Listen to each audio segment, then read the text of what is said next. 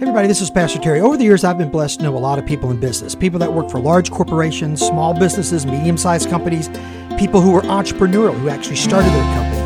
And there are some universal unifiers, no matter how big the business is or, or what business that you're in.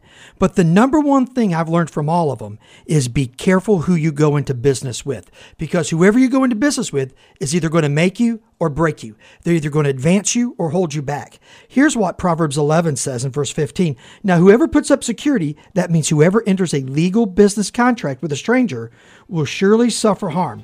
But he who hates uh, striking hands and pledges with a stranger, that person will be secure.